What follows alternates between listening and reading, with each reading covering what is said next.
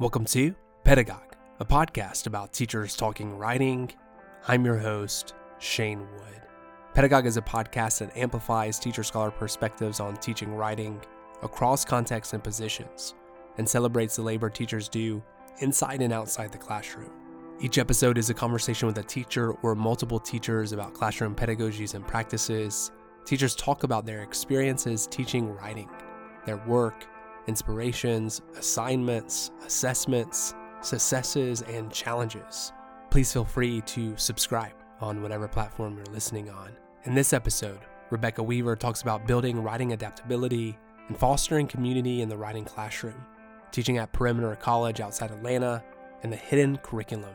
Rebecca Weaver is an associate professor of English at Georgia State University Perimeter College, a new columnist at the National Teaching and Learning Forum, and has written about teaching for Inside Higher Ed that chronicles Prof Hacker, Recursive, and Textile. She's the founding editor of Recursive Reviews and is a new pedagogy developer, working as a GSU CET LOE faculty fellow in 2022 2023. Her website is talkingteachingwriting.com, and you can find her on Twitter at WeaverRue, that's R E W. When she's not teaching, talking about teaching, or writing and reading about teaching, she's walking, gardening, cooking, or reading. Rebecca, thanks so much for joining us. Your approach to teaching focuses on writing adaptability and community. What are some ways you build this into the classroom and foster community in the writing classroom at Georgia State University Perimeter College? Right. Well, over the last seven years or so since I've come to Perimeter, which for people who don't know, Perimeter College was a standalone community college that had five campuses plus an online campus. Uh, and we were merged with Georgia State University in uh, 2016. Well, the process began in 2015, but it, it's still ongoing in some ways. And so that's, I still consider where I teach a community college, even though we're a college now within a larger university. And that has a major impact in how I think about what I do. That I've really drilled it down into this one major concept that my job is to help my students develop a writing process that helps them adapt to any writing situation. That's it. That's the whole story of the class. And there are lots of different ways that I try to do that. I begin the class often by talking about my grandfather's garage. It was so full of tools that he didn't even park the car in it. And yet every tool had its place every surface was neatly laid out. You knew exactly what went where. And neighbors would ask him, you know, oh, could you fix my lawnmower? Could you fix my, you know, my window casing or whatever? And he had the exact right tools to do the job. And I tell my students, I give them this idea of the t- the toolbox as a metaphor for their writing process. And we talk a lot about what a writing process looks like uh, Keith Hjortshoj in his book, uh, his great book, Transition to College Writing, talks about the false ideas, the bad ideas, if you want to say, about writing that he sees a lot of students have. And one of the big ones is that writing is a linear process draft, correct, turn in, right? I talk a lot about what a good and healthy writing process means. And it means you adapt. You are able to say, get a writing assignment from your psychology prof and know what to do.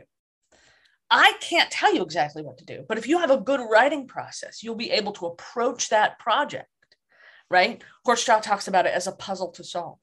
And I like that a lot. Yeah. Um, so that's the adaptability part of it. I also feel like because there's no such thing as standardized students and, and students are not standardizable. I'm adapting. I'm adapting to who my students are and what they need every semester. And of course with the last couple of years that's been a very it's had some new layers i'll say. So that's the adaptability part. The community part i try to both build community in the classroom all kinds of things that we probably all have all heard of peer review sharing things but because I do ungrading uh, as assessment in my writing classes, a big part of the building of the community happens when the students sit down and talk to each other about, well, what does it mean to get a B in this class or to get an A in a writing class?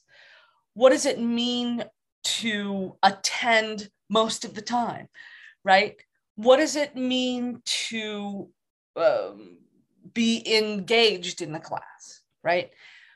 And a lot of that community building gets accelerated in that conversation, which is usually around the fourth or fifth week of the semester, because then they're holding each other accountable and they're the ones who've created the stakes for what that means.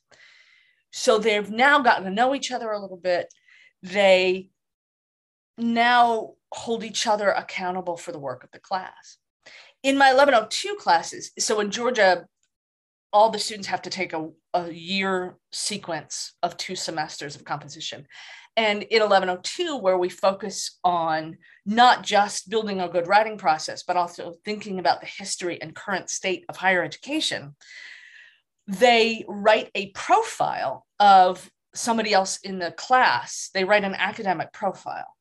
And we do work ahead of that and a couple of weeks ahead of that on um, the idea of the academic self from um, the educational psychologist Aronson and Cia Verschelden talks about it in her book Bandwidth.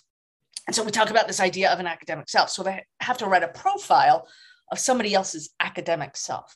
So again, they've got to know somebody, they have had a conversation with somebody about their academic ideas.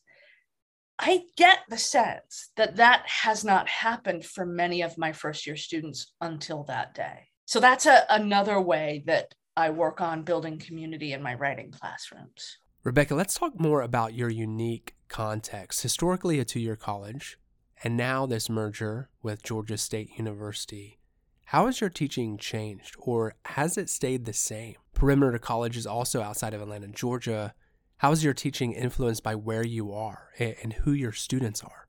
So there's a few ways I, I've been thinking about this question.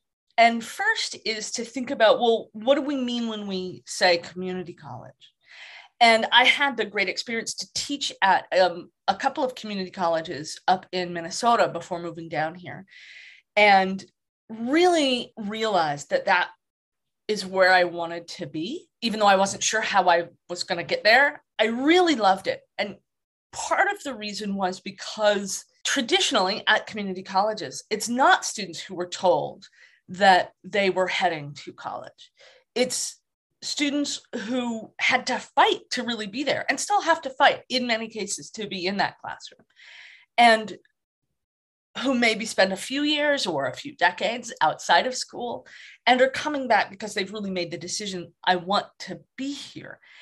So there's that kind of angle of it. When I first got this job at Perimeter, my father in law wrote to me and he is involved in politics in Minnesota and knew and was friends with uh, the late Paul Wellstone. Wellstone would every couple of years kind of threaten to not run again. Well, what would you do? Well, what would you? Well, I'd go teach at a community college. And then somebody would invariably sort of say, Well, Paul, you could have your pick of any college to teach at. Why teach at a community college? And he would say, Because I feel like I can do the most good there and you know it was my father-in-law's way of congratulating me which i thought was just incredibly touching obviously. And that always strikes me especially after having experiences of teaching at big state universities small liberal arts colleges. I taught at an arts college uh, in minneapolis which was a blast. I mean it was they were all very different and all very interesting. But and Georgia Tech, which is this premier science and engineering school, um, I really feel like that's where my pedagogical home is now at a community college. Even though we're part of a state school, it, we're still trying to figure out what all that means because pedagogically our traditions are very different in some ways. So that relationship is still pretty new. I turned in my application for Georgia Perimeter. And the next day is when they announced that they would become part of Georgia State. My life at the school has always been the merger. It's it's been pretty weird. I've never had that before. It's the 10th school that I've taught at. 10 schools. Who has informed your pedagogy the most and how so? What what teachers or scholars have influenced your approach to teaching and in what ways have they done so? Yeah, I I feel really lucky that I have had this great range of of experiences. Um, I think probably my first influence, the person who first said to me, you know, this is something you can you might want to think about doing, you know, teaching college. Um, a couple of my professors said that, but I'd love to call out by name Dr. Pauline Beard, who was my um, the professor that ran the training for uh, the writing tutors. And at that point, my alma mater, Pacific University in Forest Grove, Oregon, go Boxers. Uh, my alma mater didn't have a writing center. Instead, we had um, tutors that were part of the Res Life um, staff in each dorm. So we had we were called house tutors. And um, Pauline ran that training, and it was my first ever training as a writing teacher. And a lot of what she had to do still resonates with me. Um, and helped me when I I worked I've worked in three different writing centers so that helped a lot. In grad school as I'm sure you know um, and I did two different kinds of grad schools. I did an MFA in poetry and then I did a PhD in literature. But in traditional grad school in the humanities there isn't a lot of emphasis or love for pedagogy training or enthusiasm. For a long time, I felt like I had this split identity. Somebody who was trying to do the literature research and and I was participating in the community as a poet. And that was fun and great and amazing, but I also knew because I knew people who were already in teaching jobs at community colleges because I, I did some adjuncting um, when I was in grad school. I already knew that the most of my time as a professor would be teaching. And yet I was at this kind of major research university doing my PhD where those were not the messages I was hearing. And in fact, was being very explicitly told not to pay attention to teaching and not to put much work into it. And yet I loved it so much. I'll tell you a story. I got laryngitis. I had a cold and then it turned into laryngitis. And I thought, well, I feel fine. So I went in and taught. I ended up, this was still, gosh, this would have been early 2000s. So we still had overheads, right? And what I did is set up the screen in such a way that it had the notes on the overhead next to where I was writing what I would usually say on the whiteboard. And I would use a lot of gestures and, and get the students, and I kind of led class. And then I wrote, okay, we're done. See you Monday. And this kid stands up and claps. and I was like, hey, I might really be good at this, right? This might be fun. I, I, I, I could see maybe just doing this, right? And as much as I learned and as much as I, you know, tried to publish stuff about my scholarship, uh, poetry in the 1970s, I also was kind of developing this other part, this interest in teaching. So I got to teach a class in kind of American educational history late in my graduate school career, read uh, you know, Freire for the first time and Mike Rose and, you know, Lives on the Boundary and all kinds of great stuff. Miles Thompson, right? The, the Highlander School founder, like all these amazing people and was kind of like, huh, I think I've been doing this liberatory critical pedagogy stuff. And then started to be introduced to some of these ideas when I was teaching composition in the same school where I was at. They're, they're separate departments, but they had, because they have a huge number of composition classes, started to teach. So I was starting to have some of these conversations. And then I became a Brittain Fellow at Georgia Tech. And that's what lit the fire. Um, I started to get to know uh, former uh, Brits like Jesse Stommel, who founded Digital Pedagogy Lab uh, with uh, Sean Michael Morris. And, you know, I ended up going to that and teaching a class there and getting to know a huge amount of people, all kinds of people, but also folks like Cathy Davidson, who I've never actually met in person, but who's been deeply influential about my thinking, not just about what we do in the humanities, but about the, the weight of history of academic teaching and how much ground we still have yet to cover.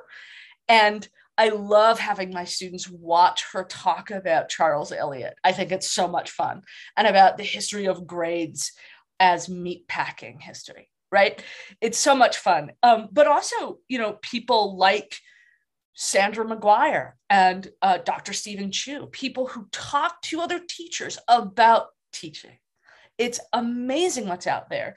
Um, and all kinds of folks on Twitter. Uh, Twitter's been an amazing teaching and pedagogy community for me. It has been life giving, sustaining, affirming. And I'm just so grateful for the community that people have created, even though we have disagreements at times or we argue about stuff. I never would have found resources like Bad Ideas About Writing, which is central to my composition pedagogy now. And I've, you know, stolen their title. Well, I gave them credit uh, for my column at the National Teaching and Learning Forum. And just, you know, so many folks. Rebecca Moore Howard was one of my very first influences around how we think about and teach about source use. And I will quote her every single time somebody says, Why don't you use Turnitin? Well, in the citation project, blah, blah, blah, blah, blah. Uh, I could keep going and just give you a list of names. You've written about this idea of the hidden curriculum and the effects it has on students. Can you talk more about what the hidden curriculum is and how you have conversations with students about how to navigate the university and why you think that's important for teachers to consider doing in the classroom? So, the hidden curriculum is this concept again from um, educational psychology, but also educational historians and other folks who work a lot with first generation students or students for whom maybe they've had a parent in college or near college, but there may have been some life events that created a kind of distance between them and academic culture. Um, and I think poverty um, is definitely one of those things. And that was that was true for me. My both my mother and father went to college, but growing up in a poor neighborhood um, is very different and culturally trains things um, in you differently than say the um, more suburban neighborhood closer to the high school down the way, right?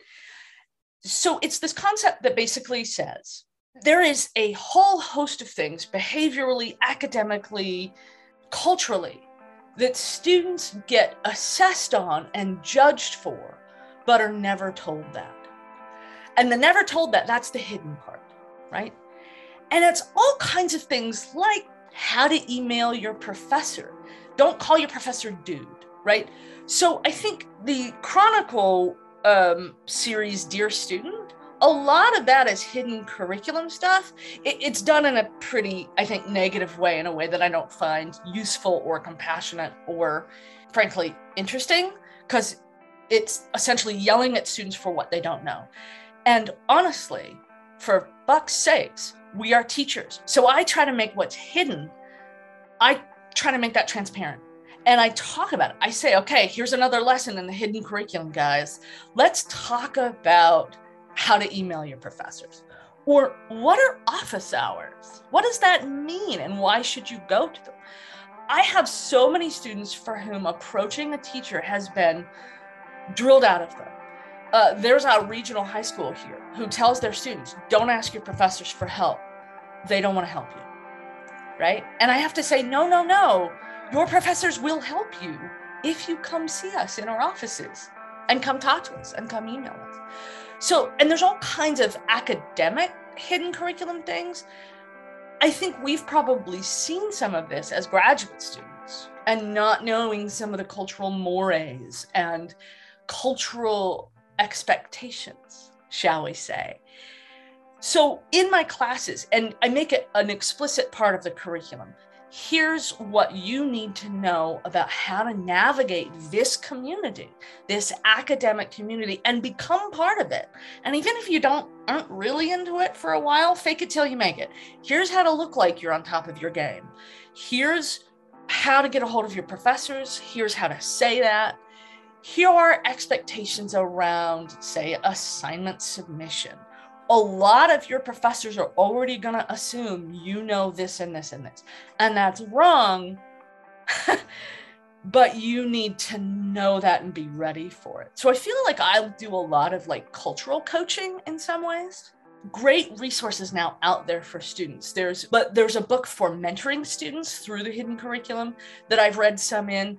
There's lots of folks, especially folks working with first generation students. I mean, folks who've been working with first generation students have known this for a long time. You know, it's the rest of us that have been working with them, but not in the roles of, say, advisors or student success folks or counselors, right? Professors have been a little late to that, but are starting to pick it up. A colleague and I um, talked about pitching a class just on the hidden curriculum of college. Just all kinds of ways you talk about yourself as a student to how you deal with professors to how you format a paper. Thanks, Rebecca. And thank you, Pedagogue listeners and followers. Until next time.